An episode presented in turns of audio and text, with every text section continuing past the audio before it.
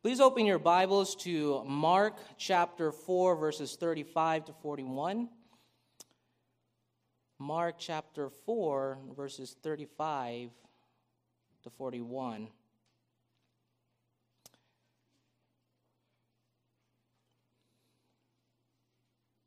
And the title of our message this evening is Jesus Alone Rescues. Jesus Alone Rescues.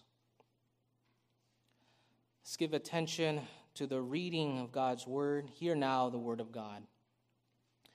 On that day, when evening had come, he said to them, Let us go across to the other side. And leaving the crowd, they took him with them in the boat, just as he was and other boats were with him. And a great windstorm arose, and the waves were breaking into the boat, so that the boat was already filling. But he was in the stern, asleep on the cushion. And they woke him and said to him, Teacher, do you not care that we are perishing? And he awoke and rebuked the wind and said to the sea, Peace, be still. And the wind ceased, and there was a great calm. And he said to them, Why are you so afraid? Have you still no faith? And they were filled with great fear and said to one another, Who then is this that even the wind and the sea obey him? Thus far, the reading of God's word, may he bless it to us. The drama of this episode is a heart wrenching, terrifying scene of when Jesus and his disciples were in the midst of a violent windstorm in the Sea of Galilee. And it happened just 60 miles north of Jerusalem in the ancient region of Palestine in the first century. And as we're entering the, the story of Jesus' ministry in Mark's gospel, we see at the beginning of Jesus' ministry that the kingdom of Christ has broken in.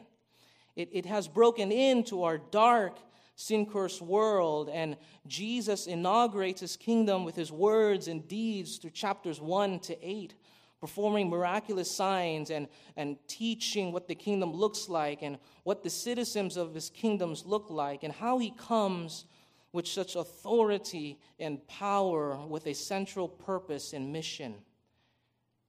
Jesus proclaims in Mark chapter 1 verse 15, "The time is fulfilled and the kingdom of God is at hand. Repent and believe in the gospel. And so you see, but in reality, how do you think people respond with this proclamation? How did they respond? Did they respond with full acceptance? Did they receive Jesus with open arms? Well, throughout the Mark's gospel, there are some who believe, but there are folks that struggle to believe. Others plainly uh, rejected him, and many perhaps dismayed by how Jesus brings in the kingdom. But you know, these reactions aren't just problems in the past, they're real problems people face today, isn't it? Perhaps you're here today still unsure about who Jesus is and why he came right? You're asking, how relevant can his words and deeds mean for my life? Or how can Jesus, who claims to be the Messiah, convince me to place my entire trust in him? Or even as we'll see in our passage, the disciples ask after Jesus calms the storm, Who then is this that even the wind and the sea obey him? Well, I hope that as we study closely the drama of the windstorm in Mark chapter 4, that we can d- discover together what really matters most in your life, right? What really is the priority of your soul right now? And, and how can we allow God's story to answer our deepest longings and questions that we all face about life and death? And so, to summarize in one sentence, just the core meaning of our passage this morning, it's this that since Jesus is all powerful, all powerful to save sinners, you can have absolute trust in him. Let, let me repeat that. That since Jesus is all powerful to save sinners, you can have absolute trust in him. And how can we understand that important truth? Well, there are three things you can learn from the windstorm at sea if you're taking notes. Uh, first, you must realize your doubtful fears. And, and second, you must realize your powerful God. And finally, you must realize your faithful Savior. Your doubtful fears, your powerful God, and finally, your faithful Savior. And we see that truth unfold in our passage where we read that after a long day of Jesus teaching and doing ministry to very large crowds, it grew dark outside. And, and he taught the whole day since daylight, and it's now evening, it, it's late, and you can barely see anything. And so Jesus decides, hey, you know, it's time to leave, it's time to pack up time to go on the other side uh, because the whole day, you know, he's, he's been teaching. And, and we see in Mark chapter 4, verses 1 to 34, he's been teaching the parables to a large crowd beside the Sea of Galilee. And, and it's these parables that communicate how the kingdom is like and how the kingdom is received. Like when Jesus taught the parable of the sower, right? He, he teaches that if the seed ends up sown on the good soil, Jesus says it represents those who hear the word and accept the word and, and they bear fruit. But on the other hand, the seed that fell between the rocks and thorns are like those who don't receive the word. And so, as a result, they could not bear fruit. And so, you see, beloved, that's what the kingdom is. God's kingdom requires that a person has to have true faith to receive his word and bear fruit in their lives. And that's what Jesus teaches in the parable. And now, in the event that the disciples were caught in a sea storm, we see a test of faith whether the disciples have true faith, if they truly receive Christ. And so Jesus and his disciples wrap up that evening, and since they're already on the boat, Jesus says to his disciples, Let's go across on the other side and everything seems to be ordinary, right? As usual, they set sail until we read that the unexpected happens in verse 37. It says there, and a great windstorm arose, and the waves were breaking into the boat, so that the boat was already filling. And that's what happened. They suddenly find themselves in a great violent windstorm out in sea, and the waves were so chaotic that it was filling their boat. And now archaeologists have uh, excavated a first century, uh, really a fishing boat, which was most likely the boat they used. And, and the boat is about, about 27 feet long, and we're not talking about a small rowboat, but neither is it is a massively huge boat. And so you can imagine being on a 27 foot fishing boat in the middle of a violent windstorm, right? Surrounded by crashing waves that are hitting your boat. And, and, geographically, if you're at the Sea of Galilee, you'll notice steep hills on all sides of the lake, in which one scholar comments that it makes it susceptible to sudden storms. Cooler air from the hills, they can rush down and, and they can collide with warm air in the lake's basin, creating these a sudden gust of wind. And you know, most of these disciples, they were professional fishermen. I mean, they knew these waters very well and, and how to troubleshoot storms. But that evening, their skills and experience were no match against this force of nature. And so it seems that they had every reason to fear for their lives. One theologian comments saying that even a good swimmer will eventually drown if he cannot reach land, and stormy water is more threatening for both swimmers and non swimmers. Sinking into the water is like sinking into the grave, into the underworld. The psalmist also describes the sea as a graveyard, saying, Save me, O God, for the waters have come up to my neck. I sink in deep mire where there is no foothold. I have come into the deep waters, and the flood sweeps over me. And so you see, it's interesting that the water in Scripture not only symbolizes life, but it also symbolizes death. And in the midst of this chaos, what is Jesus doing? Well, we read in verse 38 Jesus was in the stern, asleep on the cushion. And you ask, well, why was he asleep? Right? First of all, Jesus, as the God man, was exhausted, right? He was doing work all day and, and you'd feel exhausted and you need rest. But obviously, he was very exhausted, that not even a sea storm could, could wake him up. And, and I remember, uh, uh, and I was sharing with Marissa, my wife, uh, this morning. One time, I remember our five year old daughter, Sophia, she, she had skipped her, her nap time, and she was busy all day. And then when she, slept, when she slept that night, she actually had rolled out of bed and she hit the floor. And, and we thought that she was going to wake up, but we looked over and guess what? She was still knocked out. she was dead tired. And, and so when the disciples, they saw that Jesus wasn't reacting, he was asleep. They thought he didn't care about them. And so they woke him up. Teacher, don't you care that we're perishing? Don't you care that we're about to die, that any moment now the boat will sink and we'll all go down and it's all over? Notice their accusatory tone. I mean, they, they knew enough that Jesus was qualified to address this emergency, right? They've been with him, they've seen healings, how he casted out demons, he, how he spoke with authority. But now the disciples are in grave danger against the forces of nature. Could Jesus really do something? And does he even care? And it's at this moment that the disciples' hearts were exposed. They weren't only terrified about what was going on, but they had real doubts. Is Jesus who he says he is? And why? What would cause them to doubt? Well, they still haven't fully realized during this stage of Jesus' ministry who they're dealing with, right? It, it hasn't fully sink in yet that the man who stands before them is the God man, the Lord of the universe, that the Lord of the universe is with them in the boat. And yet they couldn't fully comprehend why he wouldn't just do something. And so, as we see this, their doubtful fears reveal a fundamental human problem, isn't it?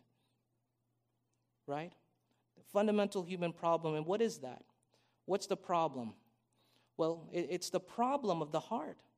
It's, it's the heart that refuses to wholeheartedly trust in Jesus.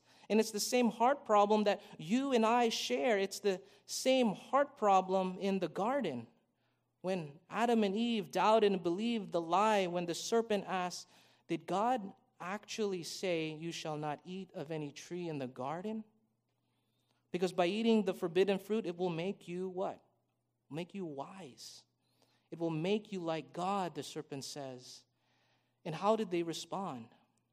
Well, they doubted. They believed the lie. They did not trust in God. And because they broke God's law, Adam was cursed. He, and that Adam was cursed and plunged the rest of humanity under this curse. And so, as fallen creatures, the truth is our hearts are inclined to doubt God because, as the prophet Jeremiah says in 17:9, the heart is deceitful above all things and desperately sick. The heart is sinful. And since the heart is sinful, we are inclined to look within ourselves to find ultimate hope. We look to the world for happiness. We keep on searching and searching. We shop around for this material thing there or this idea here and, or chasing this dream over there, but it never truly satisfies. It never brings peace. Not to say that it's bad, but none of these things are ultimate. And so I like what St. Augustine says the heart is restless until it finds its rest in thee.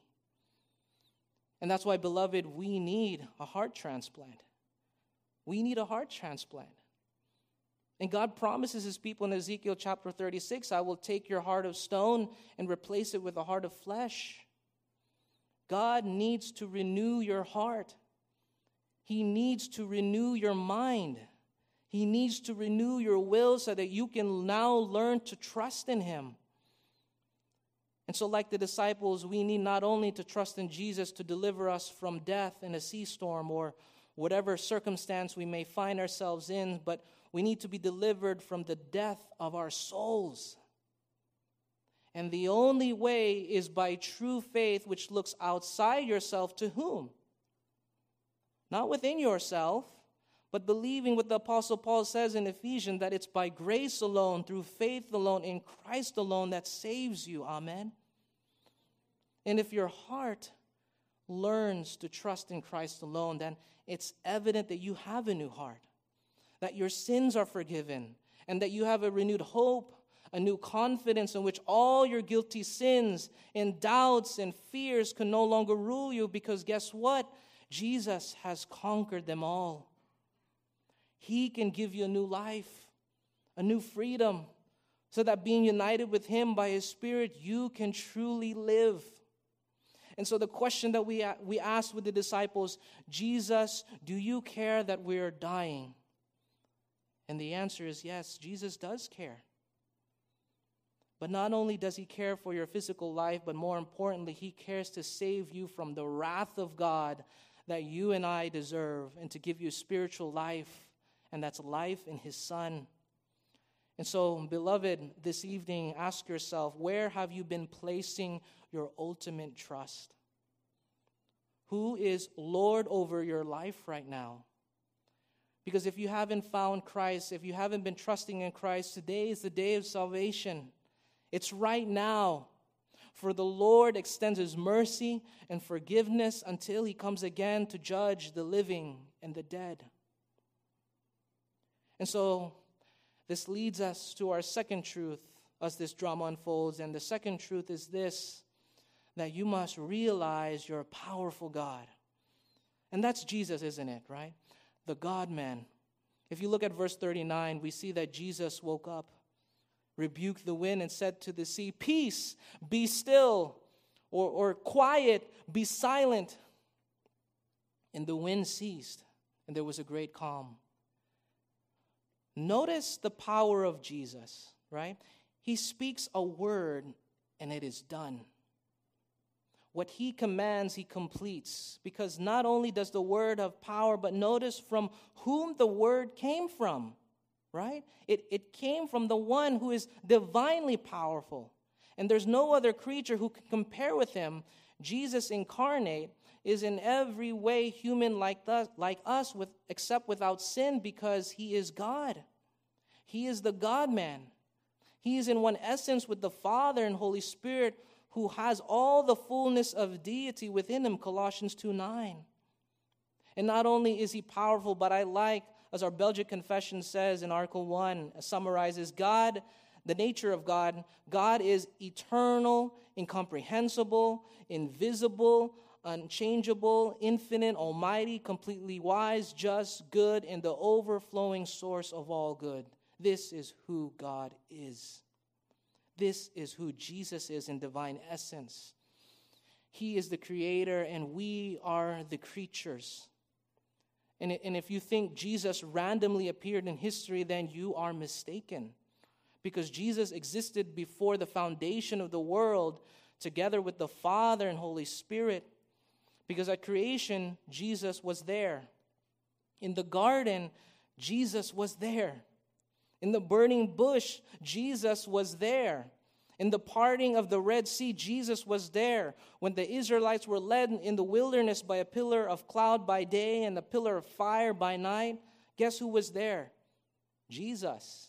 Jesus was there because Jesus led the way. And that's why we know Jesus was active throughout redemptive history.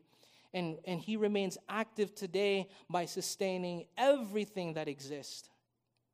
And, and the fact that you woke up this morning and, and you drove to church this morning and you, you drove back this evening and that you're able to breathe right now without even thinking, thinking is really dependent upon Jesus, right? Hebrews chapter 1 tells us he is the heir of all things, through whom also he created the world. He is the radiance of the glory of God and the exact imprint of his nature. And he, Jesus, check this out, upholds the universe by the word of his power. You hear that? He upholds the universe by the word of his power. And, and, and that's why when we read the glorious creation passages, like when God said, Let there be light, and out of nothing there was light, we know that Jesus spoke creation into existence and has always sustained it by his word. And yet, in the fullness of time, Jesus came into our dark, sin cursed world, humbling himself as the Word, where we read in John chapter 1 In the beginning was the Word, and the Word was with God, and the Word was God. And then it says in verse 14, And the Word became flesh and dwelt among us. And so you see, he came with a purpose.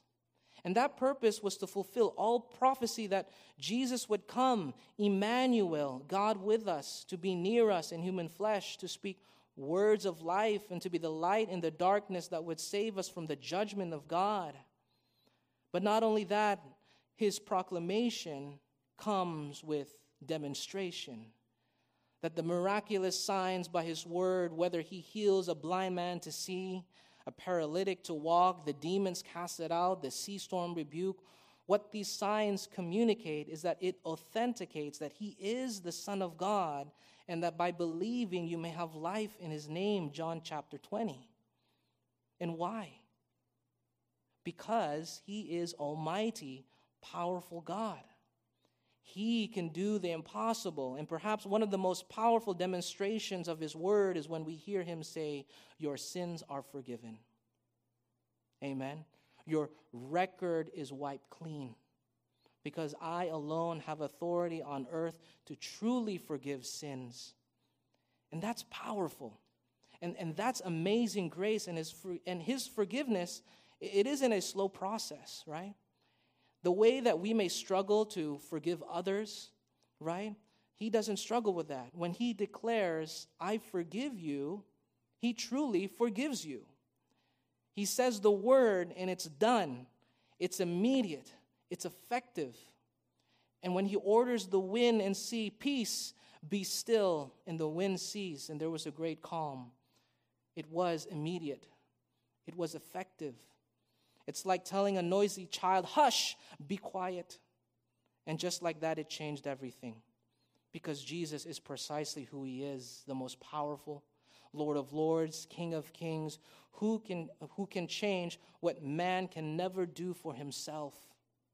And perhaps if you were on that boat, you'd feel a chilling calm of that power.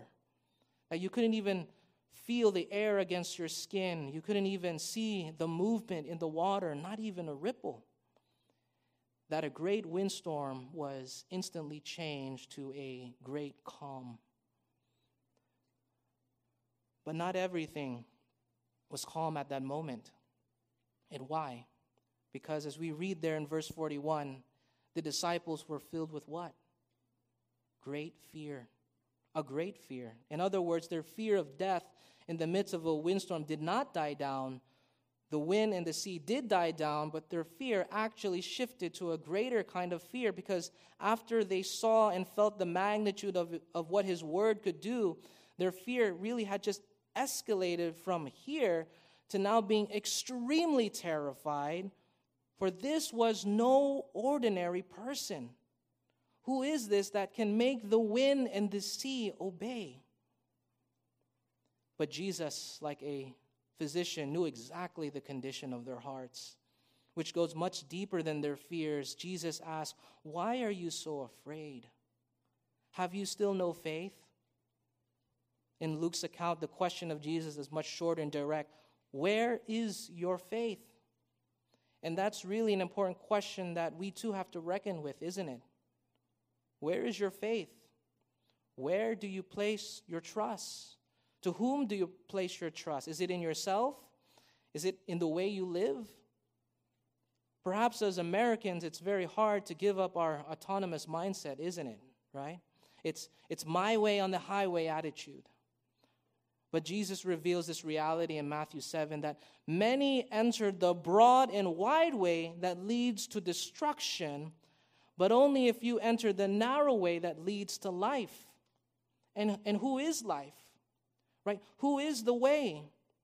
Who is this person that even the wind and the sea obey?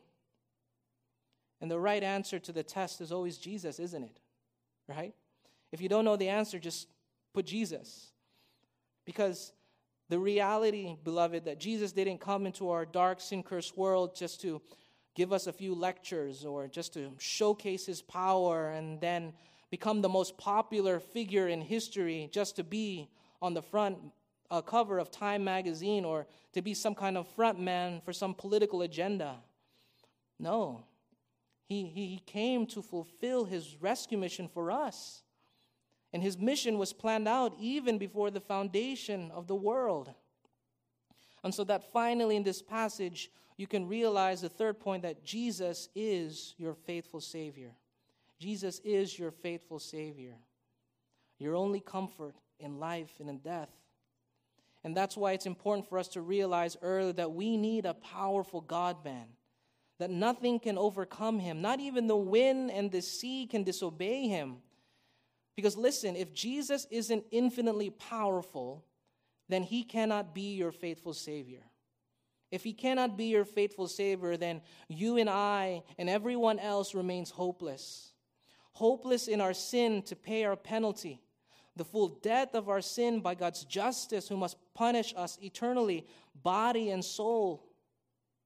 And so that's why Jesus, our powerful God, willingly came not only to demonstrate his lordship through miracles, but I mean, that's easy for him. He's been doing that for a very long time. But he came to fulfill the mission above all missions, the real mission impossible, in order to rescue us. And that is to faithfully subject himself to be human, right? To be human in every way like us, with all its limitations hunger and pain and fatigue and temptation, yet without ever committing sin.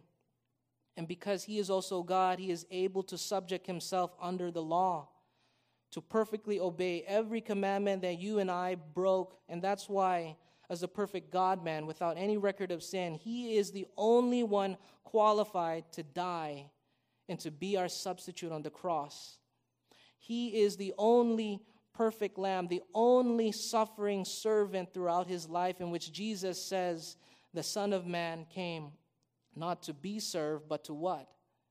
To serve and to give his life as a ransom for many, so that on the third day he would rise again. And so, even though Jesus saved the disciples from drowning, he himself drowned for us on the cross, bearing the tsunami weight of God's wrath so that all our sin and all our law breaking is punished in him while transferring to us his perfect righteousness as if we had never sinned and as if we had never been a sinner. Because death has no power over Jesus. By his resurrection, you too will be resurrected. And that's if you receive him by faith alone. That's if you trust him. That's if you receive him by faith alone and not in yourselves and not in any other thing. And so, beloved, in closing, may you remember that by his death, resurrection, and ascension, by his spirit, you can live a life of peace now. You can live a life of joy now with, with patience and with faithfulness and obedience.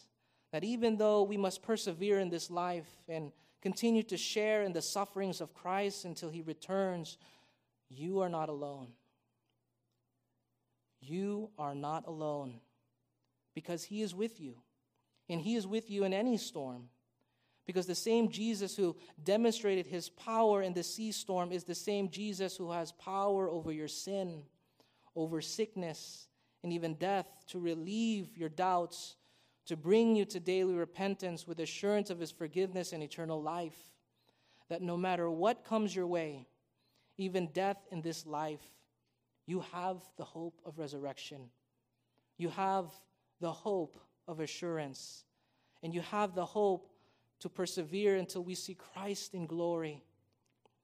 But until then, beloved, may you trust in him because Jesus is able to rescue. Amen. Amen. Let us pray. Father, we know that without the saving grace of your Son, we are hopeless. Without him, we would remain in doubt. Without him, we would remain in fear and in darkness. And so we thank you that in the fullness of time, you sent your Son who has spoken his word and accomplished what we could never do on the cross. We pray now by your Spirit to continue to guide us, to help us, to, under, to help us understand your truth, and to help walk in your ways that pleases you. Be with us and grant us grace in our time of trouble. We bless your name and give you all the glory and honor. For it's in Jesus' name we pray. Amen.